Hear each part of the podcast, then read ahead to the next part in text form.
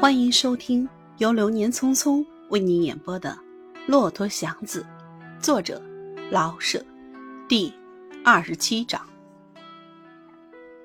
刘家的事儿办得很热闹，刘四爷很满意，有这么多人来给他磕头祝寿。更足以自傲的是，许多老朋友也赶着来贺喜。由这些老友，他看出自己这场事不但办得热闹。而且改良，那些老友的穿戴已经落伍，而四爷的皮袍马褂都是新做的。以职业来说，有好几位朋友在当年都比他阔，可是现在，经过这二三十来年的变迁，已越混越低，有的已很难吃上饱饭。看着他们，再看看自己的喜棚寿堂。画着长坂坡的挂屏，与三个海碗的席面，他觉得自己却是高出他们一头。他改良了，连赌钱他都预备下麻将牌，比押宝就透着文雅了许多。可是，在这个热闹的局面中，他也感到了一点凄凉难过。过惯了独身的生活，他原想在数日来的人。不过是铺户中的掌柜与先生们，和往日交下的外场光棍没想到也会来了一些女客。虽然虎妞能替他招待，可是他忽然感觉到自家的孤单，没有老伴儿，只有个女儿，而且长得像个男子。假如虎妞是个男子，他当然早已经成了家，有了小孩即使自己是个老官夫，或者……也就不这么孤苦伶仃了。是的，自己什么也不缺，只缺个儿子。自己的寿数越大，有儿子的希望便越小。祝寿本是件喜事，可是又似乎应落泪。不管自己怎样改了良，没人继续自己的事业，一切还不是白饶。上半天他非常的喜欢，大家给他祝寿。他大模大样的承受，仿佛觉出自己是整个敖里夺尊的一位老英雄。下半天，他的气儿塌了下去，看着女客们携来的小孩子们，他又羡慕又嫉妒，又不敢和孩子们亲近，不亲近又觉得自己别扭。他要闹脾气，又不肯登时发作。他知道自己是个外场人。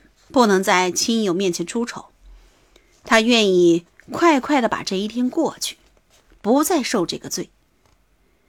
还有点儿美中不足的地方。早晨给车夫们摆饭的时节，祥子几乎和人打了起来。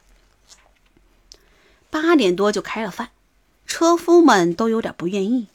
虽然昨天也放了一天的车份可是今天谁也没空着手来吃饭。一角也罢，四十个子儿也罢，大小都有份礼金。平日大家都是苦汉，刘四是场主。今天据大家看，他们是客人，不应当受这种待遇。况且吃完就得走，还不许拉出车去。大年底下的祥子准知道自己不再吃完就滚之列，可是他愿意和大家一块吃。一来是早吃完饭好去干事儿，二来是显着和气，和大家一起坐下。大家把对刘四的不满都挪到他的身上来。刚一落座，就有人说：“哎，您是贵客呀，怎和我们坐在一处？”祥子傻笑了一下，没有听出来话里的意味。这几天了，他自己没开口说过闲话，所以他的脑子。也似乎不大管事儿了。大家对刘四不敢发作，只好多吃他一口吧。菜不是能添的，酒可是不能限制。喜酒，他们不约而同的想拿酒杀气，有的闷喝，有的猜开了拳。刘老头子不能拦着他们猜拳。祥子看大家喝，他不便太不随群儿，也就跟着喝了两盅。喝着喝着。大家的眼睛红起来，嘴不再受管辖，有的就说：“祥子，骆驼，你这差事美呀，足吃一天，伺候着老爷小姐。赶明儿你也不必拉车了，顶好跟包去。”祥子听出点意思来，也没没往心中去。他从一进人和场，他就决定不再充什么英雄好汉，一切都听天由命，谁爱说什么就说什么。他纳住了气。有的又说了：“人家祥子是另走一路，咱们凭力气挣钱，人家祥子是内功。”大家全哈哈的笑起来。祥子觉出大家是咬他，但是。那么大的委屈都受了，何必管这几句闲话呢？他没出声。邻桌的人看出便宜来，有的伸着脖子叫：“祥子，赶明你当了场主，别忘了哥们呢。”祥子还没言语，本桌上的人又说了：“说话呀，祥子！”祥子的脸红起来了，低声说了句：“我怎能当场主？”哼。你怎么不能呢？眼看着就咚咚呛了。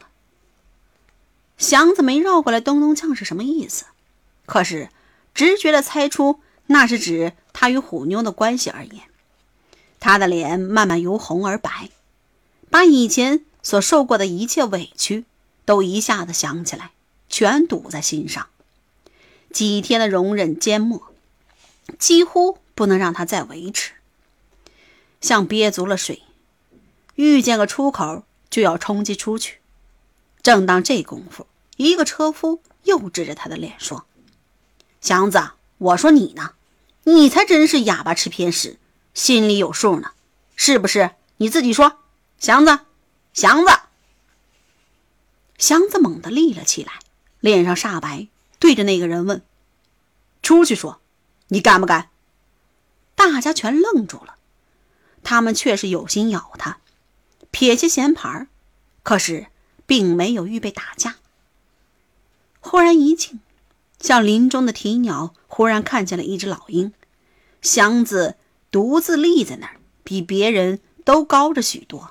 他觉出自己的孤立，但是气在心头。他仿佛也深信，就是他们大家都动手，也不是他的对手。他叮了一句：“有敢出去的没有？”大家忽然想过味儿来，几乎是一齐的。得了，祥子，逗着你玩呢。刘四爷看见了，坐下，祥子。然后向大家：别瞧谁老实就欺负谁，着急了我把你们全踢出去。快吃。祥子离了席，大家用眼梢撩着刘老头子，都拿起饭来。不大一会儿，又叽叽喳喳的说起来。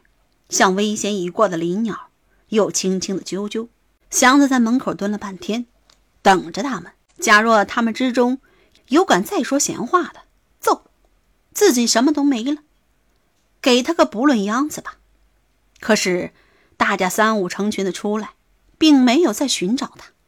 虽然没打成，他到底多少出了点气。继而一想，今天这一拳，可是得罪了许多人。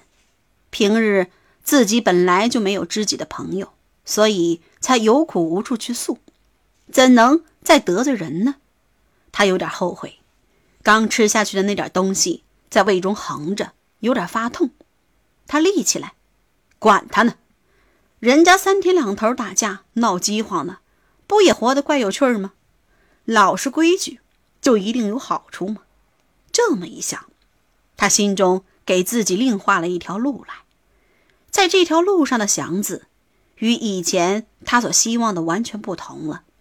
这是个见人就交朋友，而处处占便宜，喝别人的茶，吸别人的烟，借了钱不还，见汽车不躲，是个地方就撒尿，成天既和巡警们耍骨头，拉到区里去住两三天不算什么。是的，这样的车夫也活着，也快乐，至少是比祥子快乐。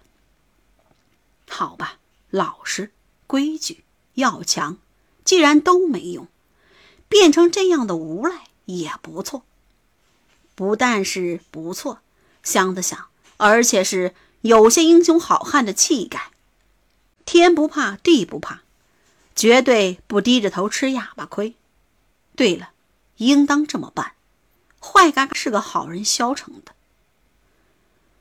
反倒有点后悔了。这一家没打成，好在不忙。从今以后，对谁也不再低头。刘四爷的眼里不揉沙子，把前前后后所闻所见的都搁在一处，他的心中已经明白了八九成。这几天了，姑娘特别的听话，哼，因为祥子回来了，看他的眼老跟着他。老头子把这点事儿存在心里，就更觉得凄凉难过。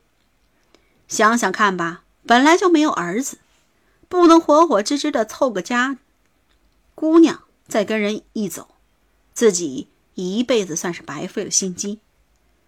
祥子的确不错，但是提到儿婿两当，还差得多呢。一个臭拉车的，自己奔波了一辈子，打过群架，跪过铁锁，临完叫个乡下脑袋，连女儿带产业全搬走了。没那个便宜事儿，就是有，也甭想由刘四这得到。刘四自幼便是放屁崩坑的人。下午三四点钟，还来了一些拜寿的。老头子已觉得索然无味，客人越是称赞他硬朗有造化，他越觉得没什么意思。到了掌灯后，客人陆陆续续的散去。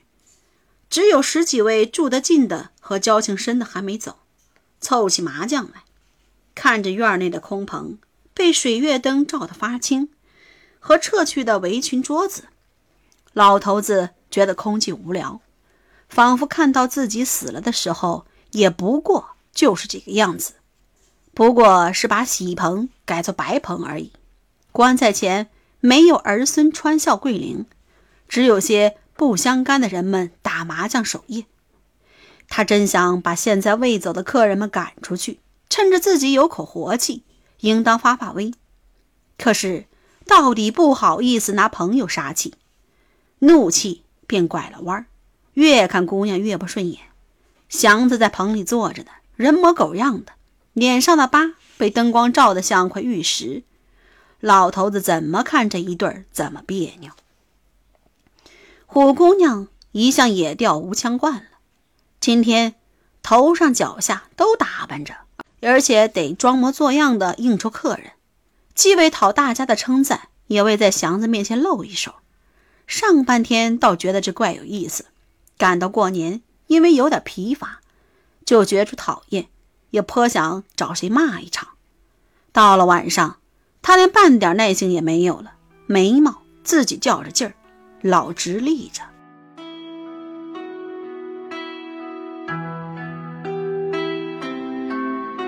亲爱的听众朋友们，本章播讲完毕，感谢大家的收听。